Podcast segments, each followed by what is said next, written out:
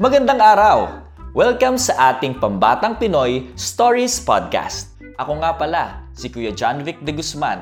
Tara na at basahin natin ang kwento na pinamagatang Magic Kilay ni Ma'am. Ito ay kwento at guhit ni Josel A. Del Rosario. Ang kwentong ito ay may pahintulot ni Josel A. Del Rosario at ng Chikiting Books sa ilalim ng Bival Group. Tara na at basahin na natin ang kwento. May magic ang mga kilay ni ma'am. Paiba-iba kasi ang itsura nito bawat araw.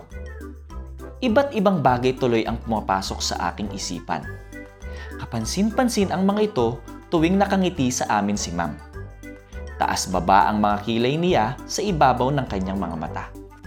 Noong lunes, nakatagilid ang mga kilay ni ma'am. Nakatagilid pa sa lubong pero hindi nagbabanggaan.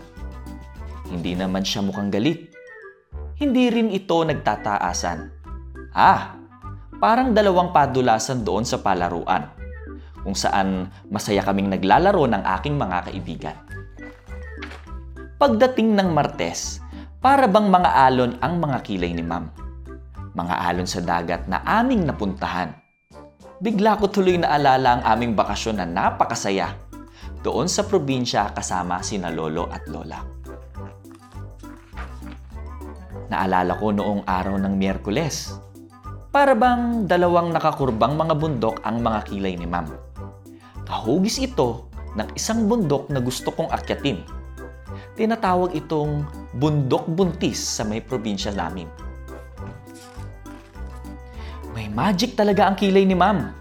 Kahapon, pasigsag-sigsag naman ang ayos nito. Parang dalawang ilog na umaagos.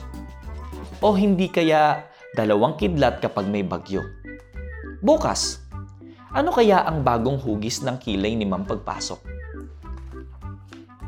Sa Webes, pantay lang ang mga kilay ni Ma'am. Tuwid ito at hindi liku-liko. Katulad ng diretsong kalsada papunta sa bahay namin. Hindi ka maliligaw dahil walang masikip na eskinitang madaraanan. Nako! Ano kaya talaga ang sikreto sa likod ng mga kilay ni Ma'am?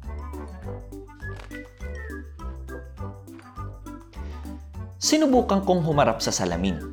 Taas-baba, taas-baba, pero ang kilay ko ay ganoon pa rin. Tingin sa kanan, tingin sa kaliwa, kahit pumikit at magmulat ang mga kilay ko ay hindi naman nag-iiba. Kahit ano ang gawin ko, ganoon pa rin ang mga kilay ko. Pero bakit ang magic kilay ni ma'am pabago-bago? Napapagod na ako sa pag-isip kung ano ang totoong sikreto. Wala akong magawa. Mapapakamot na lang sa ulo. Nako! Hindi pantay! Ito ang sigaw ni Ma'am Ella na parang umaray. Kilay niyang medyo tabingi, parang hindi tunay. Sa ibabaw ng kanyang mga mata, nagdodrawing ng kilay si Ma'am. Hindi ko inakala ngayong biyernes ko pala malalaman ang totoong sikreto ng kanyang magic kilay. Alam mo, Mika, manipis talaga ang mga kilay ko. Kaya ako nagdo-drawing para kumapal kahit papaano. Pero minsan sa pagmamadali, iba't ibang kilay ang nabubuo ko. Ang mahalaga, pantay pa rin ang magkabilang dulo. Guhit sa kanan, sa kaliwa at sa gilid. Ang husay talaga ni Mama mag-drawing. Kaya naman siya ang paborito kong teacher sa sining. Ayan na siya ulit. May bago na namang kilay na parang magic. Iba-iba man ang kilay ni Ma'am, mga labi niya naman ay laging nakakurba. Kaya araw-araw akong masigla sa eskwela. Parang paglangoy sa dagat ang aking pakiramdam nagiging mas masaya ang pag-aaral kapag nariyan si ma'am. Lagi mang bago ang hugis ng mga kilay ni ma'am. Tuwid, patagilid, pakurba o palikuliko, ang pagmamahal niya sa amin ay hinding-hindi magbabago. Aba, dadaan nga pala ang Sabado at Linggo. Ano naman kaya ang kilay ni ma'am sa susunod na linggo? Magic Kilay ni Ma'am Kwento at guhit ni Josel A. Del Rosario. Katulad din ba kayo ni Mika?